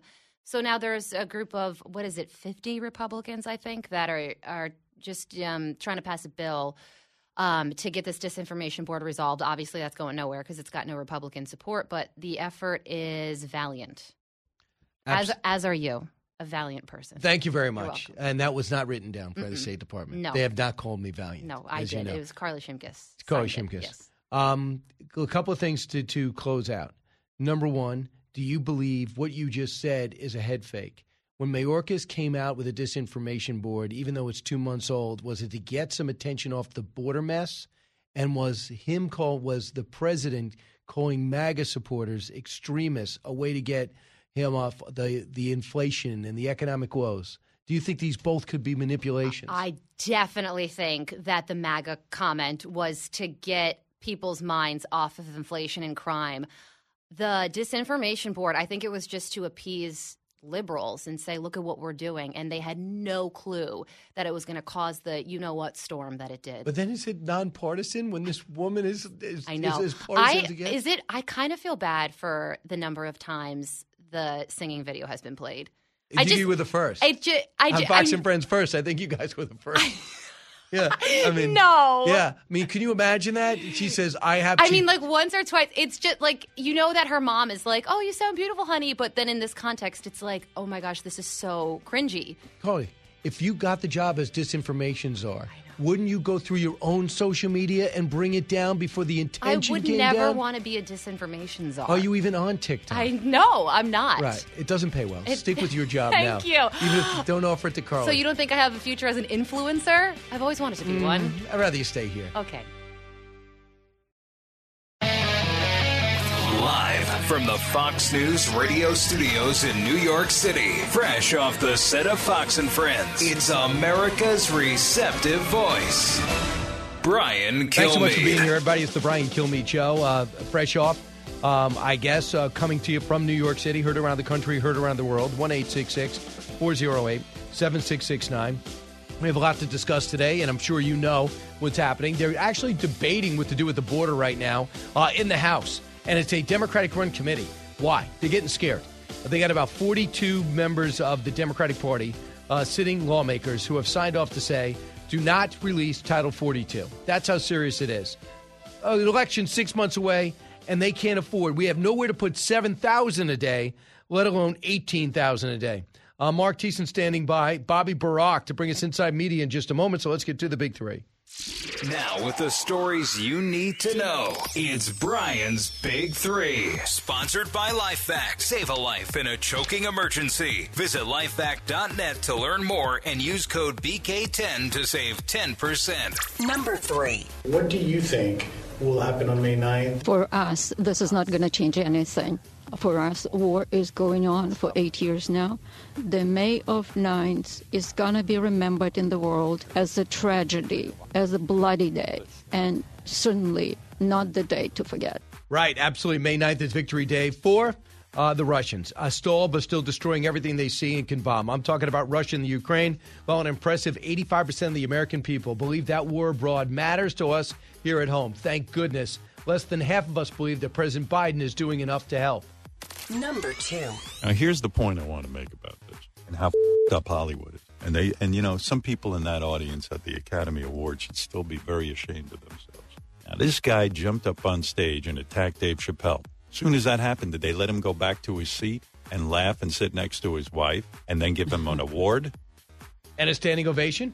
Howard Stern making sense. A superstar nearly stabbed. Dave Chappelle attacked in front of thousands of people in Hollywood at the Hollywood Bowl. What took place, the fallout, Chappelle's reaction, and what will ta- happen now to make the stage safe again. Number one. What are the next things that are going to be attacked? Because this MAGA crowd is really the most extreme political ex- organization that's existed in American history. Wow. Uh, Trump, power on display, 22 and 0. Week one in primaries and has the three uh, Supreme Court nominees about to deliver on Roe v. Wade. So it's a good week for him as Biden decides to label his group, without labeling him, the MAGA followers, the most extreme political organization that has existed in American history. He has just tarred millions of people for political gain. We'll look at both agendas and decide what is extreme and if this is indeed a head fake. Mark Thiessen, former chief speechwriter for George W. Bush, you know things are scripted and when he screws up. Mark, as I welcome you back here, that was intended to go out just that way. Don't you agree? Yeah, uh, the most radical group in American history. So more radical than the Ku Klux Klan, more radical than the Confederacy, more radical than the American Communist Party. I mean, good lord, what what a, what a stupid thing to say. Uh, an offensive thing to say. Uh, but he, you know, they're desperate. They're, they they've got a 17 point enthusiasm gap going into the November elections, which is uh, the the last time it's been that low. That was in 2010 when they lost 60 seats in the House. So they are desperately trying to gin up their the gin up their base and get some enthusiasm because they're about to face a shellacking. And desperate people say desperate and stupid things. But but now you saw all the other channels saying, you know what, I agree. Uh, they agree. They're rolling January 6th tape and saying they agree, as if that uh, January 6th uh, characterizes 60 million people. A lot of people voted for President Trump. Many people just were going to vote Republican regardless, didn't want to vote for the other guy. I get it. But a lot of people are very passionate about that. And he just calls him, you thought deplorable was bad? The most radical in American history, extreme in a political organization in history, I would say is worse. Here is um, here's the whole uh, here's the whole soundbite. Cut twenty. Cut one. What happens if you have a state ch- changes the law saying that, that, that children who are LGBTQ can't be in classrooms with other children? Is that, is that legit under the way that the decision is written? What are the next things that are going to be attacked? Because this MAGA crowd is really the most extreme political ex- organization that's existed in American history. He goes on to say, well, maybe they're going to say that gay kids can't go in the same classroom as uh, straight kids. Who brought that up? Then you have First- Eric Swalwell uh, say maybe they're going to outlaw interracial marriage, same sex marriage. Now, that's a tactic. This, I, I'm very susceptible. I don't want to be naive and play into this and not talk about things that matter, like crime, like the border, like inflation. Yeah, I mean, first they said that we're for the Republicans are for Jim Crow 2.0. Now they apparently we're for gay segregation. Who knew? Who knew? Gay segregation. That's their platform. I mean, you know, they're they're literally making stuff up because they're they're flailing. Uh, and look, the reality is he's he's lashing out at this Supreme Court decision uh, or this pending Supreme Court decision. We hope that in fact this is the. Uh, I hope that the, the that the Alito draft uh, holds and that this court does overturn Roe v. Wade. They think this is going to like save them in some way in the in the November elections, and I don't think it's going to. I think they're they're they're they're mistaken. I mean, first of all. Uh, they the, the polls do show that Roe v. Wade is uh, most Americans don't want to overturn Roe v. Wade, but also 67 percent. I'm sorry, 66 percent of Americans. One survey last year found uh, believe that if Roe were overturned, abortion would be illegal everywhere in the United States. And most Americans don't know what Roe what Roe would do. And in fact, the Fox News poll shows that a majority of Americans support the Mississippi law. 54% favor banning abortion after 15 weeks of pregnancy. Um, so Americans support the Mississippi law. They don't want to ban abortion, and that's not what the court will do. So they're going to wake up uh, the day after the the hearing and find that the justices haven't banned abortion nationwide and, and have upheld reasonable restrictions uh, that that most Americans uh, that most Americans agree with. I'll just So ex- yeah, I'll expand on your poll. The Fox News poll, just you, you were right. Um, for those who ask people, do you do you want to ban ab- ban abortion in your state after six weeks?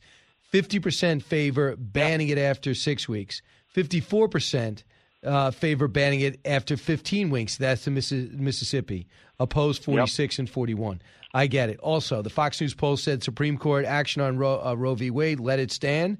63% say let it stand. 27% say don't let it stand. So because that. most Americans don't know what what overturning Roe would actually do. So do you think the, the Republicans should message that? I, I think that well, I think what will happen is if the court does in fact overturn Roe v. Wade, Americans will wake up and discover that they're not in some you know dystopia where like oh the abortion has been banned in the entire country, and uh, and that this court has upheld a law that they support. Um, and others could, and then and then what happens is Democrats are going to have to own their abortion radicalism because the the, the Democratic view of abortion. Remember, under Bill Clinton, it was it was safe, legal, and rare. Right. Today, it's taxpayer-funded abortion on demand until the moment of birth. That's that's the Democratic mantra. That's not supported by the American people. There was a Gallup poll in 20 in 2018 that found that only that 60% of Americans want to restrict abortion in the first trimester, which is the first 12 weeks.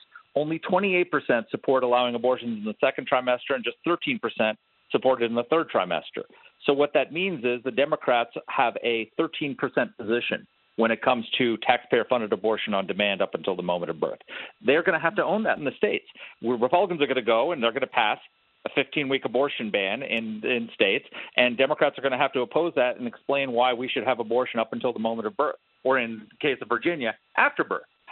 Well, uh, I want you, You to know. hear this. I want you to hear this. This is when he went on the same presser uh, going on about Robert Bork as if we weren't there. Listen. This reminds me of the debate with Robert Bork. Bork believed the only reason you had any inherent rights was because the government gave them to you. If you go back and look at the opening comments of the Bork Biden when I was questioning him as chairman, I said, I believe I have the rights that I have, not because the government gave them to me, which you believe, but because I'm just a child of God. I exist. I delegated by joining this union here to delegate some obligation, some rights I have to the governments for, for social good. So the idea that somehow there is a inherent right, that there is no right of privacy, that there is no right. And remember the debate we had, you don't remember, but we had a debate about uh, Griswold versus Connecticut. There had been a law saying a married couple could not purchase birth control in the privacy of their own bedroom and use it. Well, that got struck down. Griswold was thought to be a bad decision by Bork, and I'm, my guess is the guy's on the Supreme Court now. So, does Robert Bork says your rights are given to you by government? It's the opposite. It's the opposite. Look, here's here's the irony. So, the, the Biden Supreme Court Justice Ketanji uh, Jackson Brown uh, was asked in her confirmation hearing, the written questions, do you have a position on whether Americans have natural rights, inherent rights, such as in the Declaration of Independence, to inherent right to life, liberty, and the pursuit of inalienable right to life, liberty, and pursuit of happiness? And she said, answered, I do not hold a position on whether Amer- uh, whether Americans have natural rights. She didn't. She couldn't even endorse the concept of inalienable rights from for, given to us by our Creator. That that's that's the person he nominated to the Supreme Court. No Supreme Court justice has ever answered that question that way in the history of the country. It's it's a standard American creed, and she doesn't even and she doesn't even support it. So she doesn't even acknowledge uh, that we have inherent rights given to us as a child of God, uh, and and that govern and the, that which would mean that the rights are given to us by by government, which is the opposite of what's in the Declaration of Independence. So he's describing his own party's position, not Robert Bork or the conservatives. Uh, that's uh, fascinating.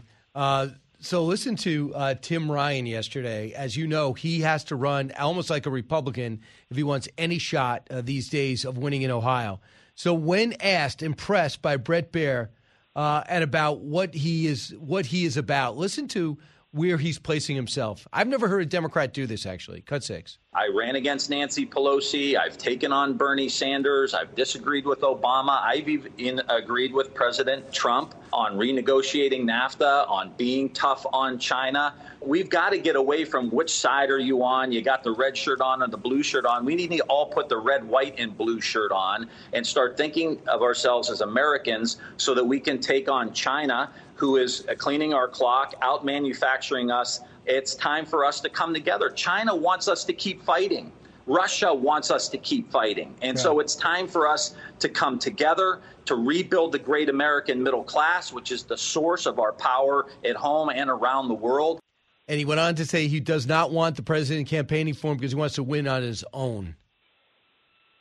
Yeah, I mean, he understands that Nancy Pelosi and uh, and Joe Biden are an albatross around his neck. You're not going to win in Ohio uh, by embracing Pelosi and and Biden. Uh, so that, that's that's a smart way to position himself uh, for uh, going into the fall election. Yeah, I just don't think people got to buy because there's too much stuff of him acting as partisan as anybody. I just got this story that Kobe Hall wrote, uh, and it's about Joe Biden. And they say observers of President Biden and his press events may have noticed a decline in Oval Office meet and greets. I, I never see him, actually. A new report reveals a rather unflattering reason. The Oval Office scrums hosted by the Commander in Chief have no way of getting teleprompters in there. Since they can't get installed, he doesn't like to bring the press in. Is that the most pathetic thing you've ever heard? It is, and you can't do a teleprompter in an interview as well, which is why he's doing fewer interviews than any president uh, in modern times. I mean, it, it's just absolutely clear. The more you see Joe Biden speak, I mean, ev- with every passing week and every passing month, uh, he seems less uh, on top of his game and saying things that are just uh, just wrong. I mean, the uh, the you know you you just played the word salad he gave about Robert Bork. Uh, you know that's that's what happens when he good when he does a scrum on the on the south lawn uh, without a teleprompter. Uh, they they're they're de- desperately afraid. And you know what the be- the best evidence is that his that he's not on top of his game is how quick they are to over to always correct him. It's like his own staff, the people who are closer to him, who see him when when we don't, when he's behind closed doors.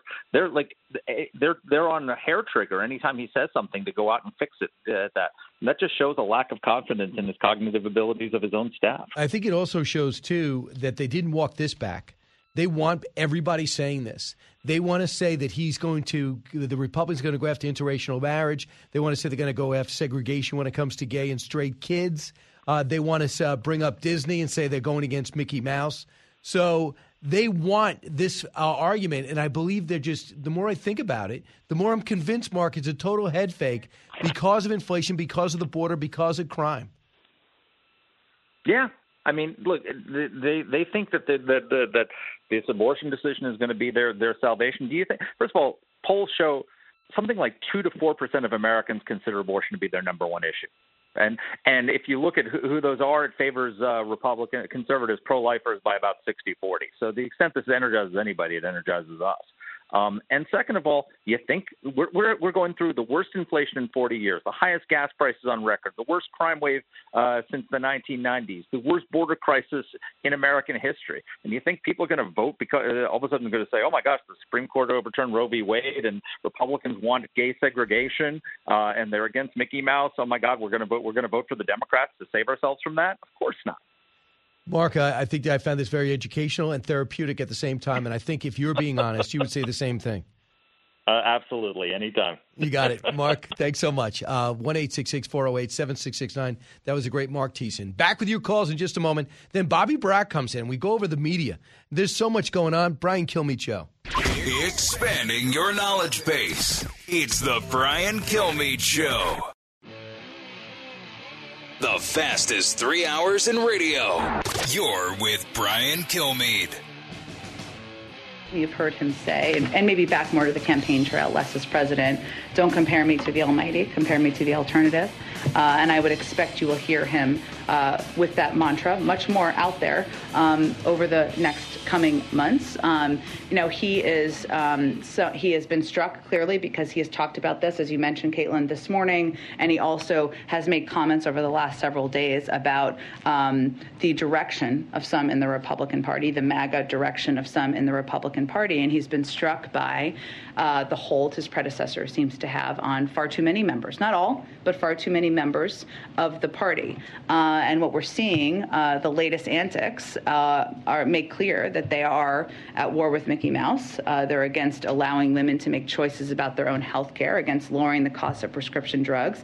And if that remains their platform, the president's view is that is out of whack with the mainstream of the country. So the war Mickey Mouse is a pushback against a corporation that decided to make it their mission to undo legislation that would stop the study for K through third grade of gender and sex. That Disney decided to come out and go against the governor on that, so he hit back. Number two, when it comes to the uh, Roe v. Wade, that was done over the course of four or five presidencies. We've rotated the Supreme Court between Bush and Trump. They have six justices on there. Five look like they're going to vote uh, to overturn it when a case was brought up for the challenge. And you read the 80, 98 pages. If it's anything like the if it's anything like the draft version, they have a solid legislation that's debatable. Don't make it a comic book stand. And what you have is a bunch of Republicans that may may love or not love Donald Trump, but they believe in the whole agenda. So when you call it an extremist agenda, you're alienating people. Now, good spin for Jen Psaki, but it only goes about an inch deep into the story. They've decided that you don't don't compare me high inflation, bad border policy, crime through the roof, defunding the police. Compare me to what if Donald Trump was president? And a lot of people say, yeah, you know what? The more I think of it, you're doing so terrible. I like the other guy. And I'm certainly not going to vilify people that voted for him. but Joe Biden did.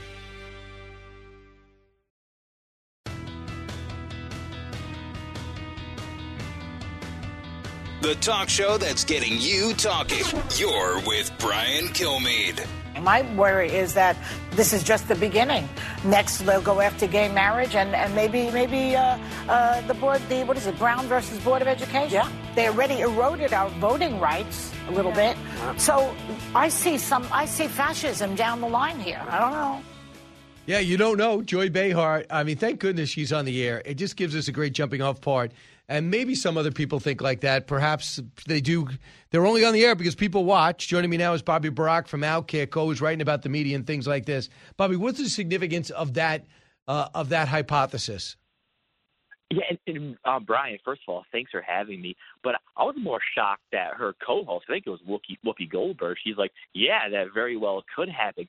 Are you kidding me? Going from um, giving constitutional rights back to the states on the matter of abortion, that could signal possibly next a change of resegregating schools by racial discrimination. I mean, Brian, that's such an absurd, a false equivalency. I mean, even for ABC News, which owns and produces the View, that's just an absurd converse, uh, conversation to have. And you're seeing Joe Biden took a very similar approach yesterday, saying that well, what's next? Are we going to segregate kids in school by sexual orientation and make LGBT kids not sit with straight kids? I mean, this is really hysteria used to distract us. What the left and the media, which is really one the same, is doing, they don't want to talk about why overturning Roe v. Wade is such a bad thing or how it's actually an assault on women. They just want to vilify the other side. So you're seeing sort of these absurd comparisons to try to spin the conversation away from their beliefs to the other side. So that's what you see. You see it as a total head fake. You see the you're saying that all MAGA people are the most extreme organizations in American history. Uh, you see the disinformation czar as an example too to get us off the border. Have them talk about a disinformation czar and have a musical theater enthusiast be the oh. czar herself, czarist.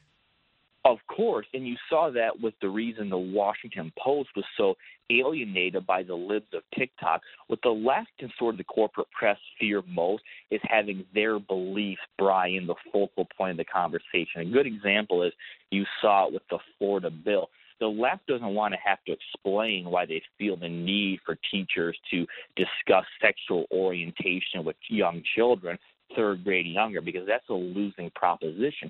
So the only way to win is to move the conversation completely away from that to calling the other side transphobic or anti LGBTQ. That's exactly what we're seeing right now with Roe v. Wade because it's a very hard argument to say why every single state in the country must comply to a constitutionally dubious law from 1973, the much easier argument is to say, well, the other side has declared a war on women. So it's all about moving the conversation to their advantage because their beliefs are not a winning proposition at this point. Bobby Burack with us from Outkick. Uh, Bobby, a couple other things. One, you point out, too, that Elon Musk, who was the number one story last week as his maneuver seems to be in the final lap to buy Twitter, he's talking about uh, buying it, keeping it private, then may, bringing it public, maybe charging for certain tweets.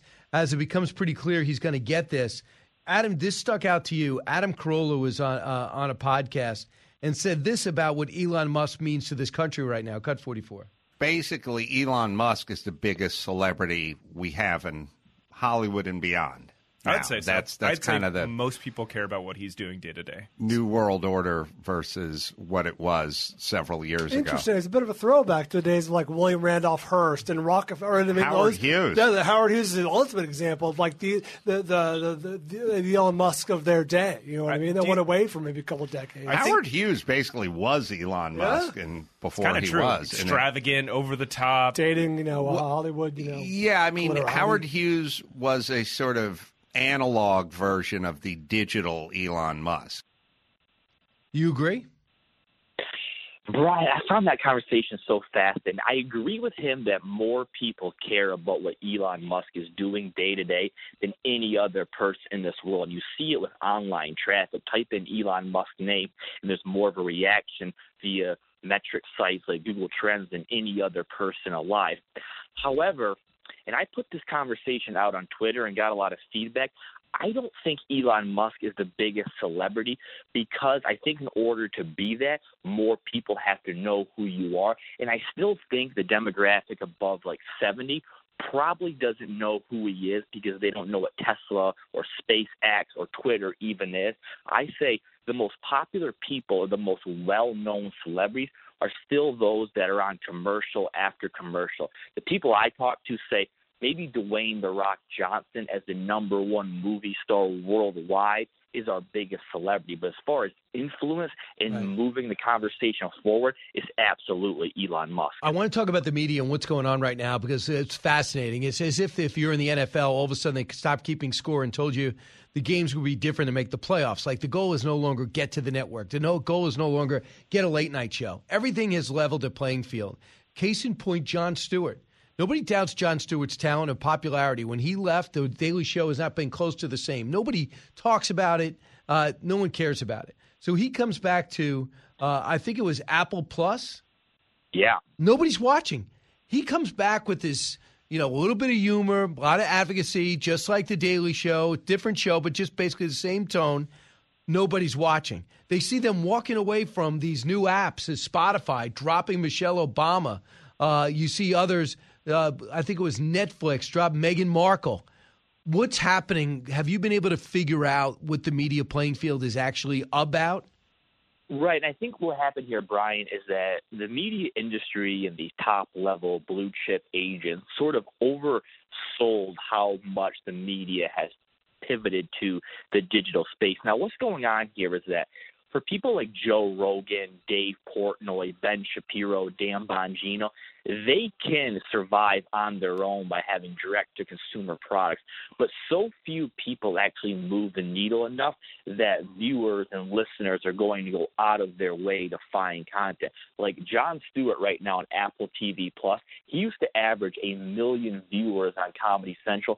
Brian, he's down to about 35,000 viewers. That really? says that, yeah, so that says if, if Stewart's on TV, people will fall on him or watch it, but they're not willing to find out what Apple TV Plus is, download it, type in a show. It's a lot of work to find these direct to consumer shows. So if you're going to do it, you better be a massive, massive star like Joe Rogan or Ben Shapiro. Um, based on the numbers we've seen, Michelle Obama and Jon Stewart don't qualify as that. Well, I guess, I mean, to walk away from the Obamas, nobody does that, either one of them. And then Joe Rogan gets blitzed. We know that he was being targeted. But the result of Joe Rogan being targeted and attempted to be canceled was what when it came to Spotify? and it came down to, and Rogan talked about this, it actually helped grow Rogan's popularity during that politically motivated witch, witch hunt where they tried to portray him as this right wing conspiracy theorist and racist later on. It actually helped grow Rogan's subscriber base by 2 million subscribers. So Rogan probably has about 13 million listeners now based on those metrics. So what Spotify said is, look, we know that Michelle Obama's way better for our brand image, but we can't monetize her if we have to pay her 10, 20 million dollars a year. Even at 57 million dollars a year, Spotify's making money off of Rogan. So at the end of the day, as much as these companies want to virtue signal and put out the right message, at the end of the day, checks need to be cash and a business needs to make money. So companies are finally figuring out that hey, we have to pivot to the people that make us money, and that's not Jon Stewart, that's not Michelle Obama, it's people like Joe Rogan. You think uh, also that CNN and HBO are worse off under Discovery, and will only get worse from here. Last week, they, they decided to cancel their $300 million project, I think less than two weeks uh, after their launch party with people on the budget like Chris Wallace costing $9 million. But that's emblematic of what it's going to be like and it, well, Brian, and they they say that like all these leaks come out that Chris Licht, new CNN president, wants to reestablish CNN as a credible news agency, but that's all talk. When you look at their actions, here's a couple of things that Discovery has done since taking over CNN and HBO. They invested money into a new show called Generation Drag, which follows five very young children, like five, seven years old, onto the stage of being a drag queen. The show basically sexualizes young children, and that's going to air on Discovery. And Discovery, according to The Wrap, a pretty credible outlet, they've had discussions with Brian Williams and Keith Olbermann about coming over to CNN nothing says credibility like Brian Williams, who's actually fake news, and Keith Olbermann, who I'm not sure is even a stable human at this point. So Discovery says they're going to fix CNN, fix HBO, but all their actions say they're even worse than AT&T, which has run CNN and HBO the past few years. Well, yeah, I know Chris Licht was over at CBS, and he said he wanted to cover more news, less opinion, less being advocates for candidates like uh, I don't know Governor Cuomo, perhaps and we'll see. That would be curtains for Don Lemon because that's really how why people decided not to watch him. I mean, his ratings are absolutely awful. Um, the other thing, real quick, uh, Jemele Hill. We watched her leave ESPN, Speaker Mind. What's going on with her? Yeah, so Jemele Hill's gotten three shows the past five years, and here's how it's gone: Sports Center six canceled um, some show on Vice TV where she called white people racist, canceled. CNN gave her a new show to also call the country racist. That's canceled too because CNN Plus is dead.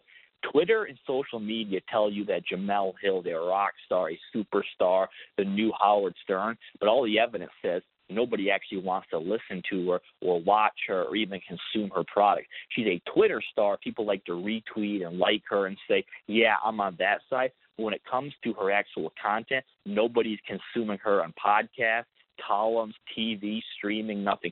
She has virtually no audience. This goes back to a study that we covered at Outkick a couple of weeks ago.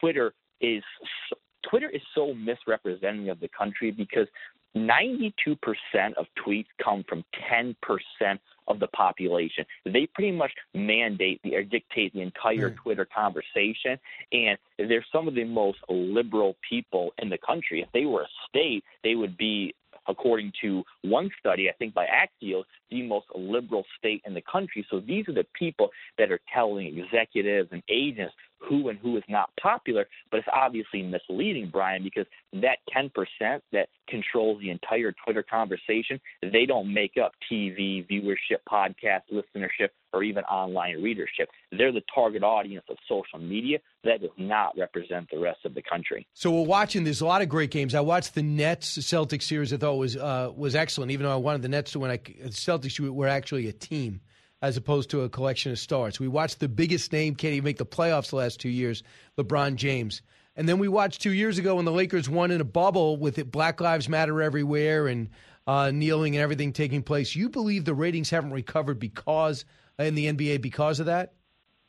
Well, so so this the ratings now are just rebounding for the first time since the NBA sort of pivoted to social adjusting messaging. And a Yahoo report found one year ago that over half of sports viewers says that once the NBA put Black Lives Matter on the court. LeBron James started calling all police officers racist. That their sports viewing habits changed. Well, this is the first time since about 2020 or about 2018 that the NBA has focused just on on the court product. And what do you know, Brian? Their ratings are skyrocketing. So what that proves to me, and I think proves to a lot of people, Americans still love sports but they don't love woke sports. We saw this time and time again when the NFL mm. players knelt before the national anthem. The NFL ratings plummeted by 30%.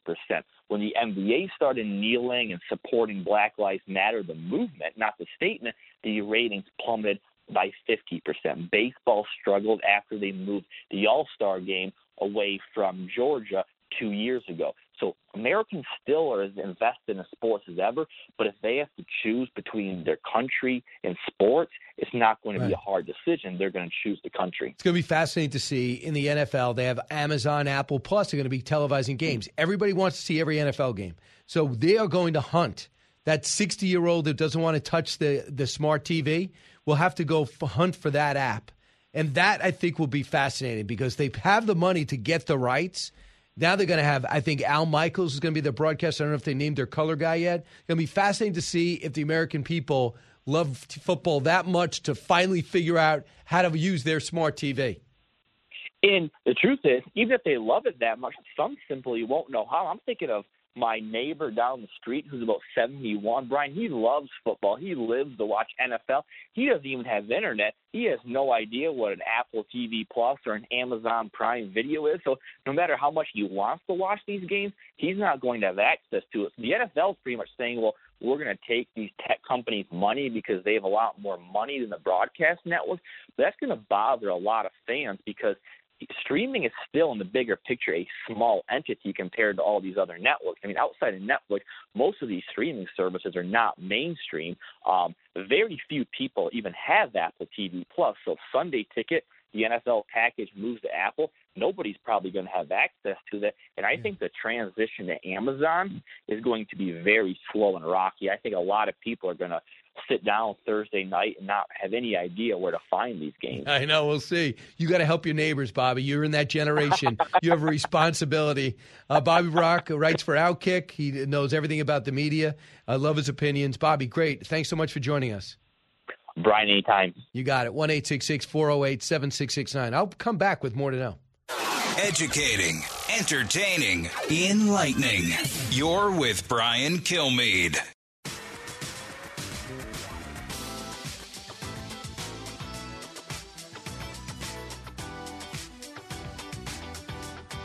He's so busy, he'll make your head spin. It's Brian Kilmeade. Hey, welcome back. Got a few minutes here. Let me remind everyone if you ever want to pick up any of my books, I get this a lot. How do I get them? Go to briankilmeade.com, click on it, and I'll be able to personalize if you want. Mother's Day, Father's Day, graduation. Uh, but I think it's now, as I check my watch, I realize we're hours away, or okay, a day away, from One Nation that starts at 8 o'clock on Saturday night. Hope you join me on Fox News Channel. Meanwhile, let's find out if there's more to know on this show. More to know. Struggling to find a Mother's Day gift, a new poll reveals the best present to get her may hinge on what type of mom she is overall. Is she a foodie mom? Does she love to eat? Would surprisingly maybe edible uh, arrangements, 29%, would be a good gift. What about 27% who said a gift card certificate to some type of restaurant? How about that? That's fine, I guess. Soccer moms are not shy about letting their families know what they want in advance, 96%. They also prefer homemade gifts, household gifts, and 29%. Oh, what do you think about that, Allison? I mean, I'm not the big gift person. I mean, personally, I prefer saying, okay, you go do what you want for the day. See you later. Meanwhile, wine moms also have preferences for heartfelt homemade moments. 35% of that uh, once they can munch on 20 once they can munch on 27%. People that drink wine during the day. That they want something to eat then when they're hungover? Uh, I guess so.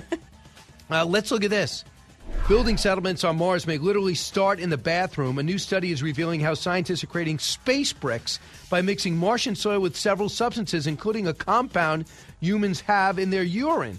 Scientists made the bricks by mixing dust with urea, bacteria, guar gum, nickel chloride with soil.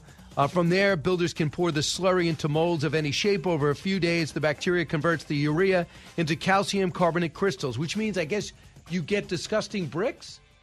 Or you get useful bricks that will help you on Mars. That's going to help me build what? An igloo? Something to live on? Right. Imagining you live there? There's no place to shop on Mars. Am I correct? Probably not. So, you know, you'd have to be really creative with Yeah, I think first you build them all so people have a place to go. Because you don't want people on Mars with nowhere to go. Yeah, you then did- you build the residence. Before you do the food store. Right. Is that right, Eric? He nodded.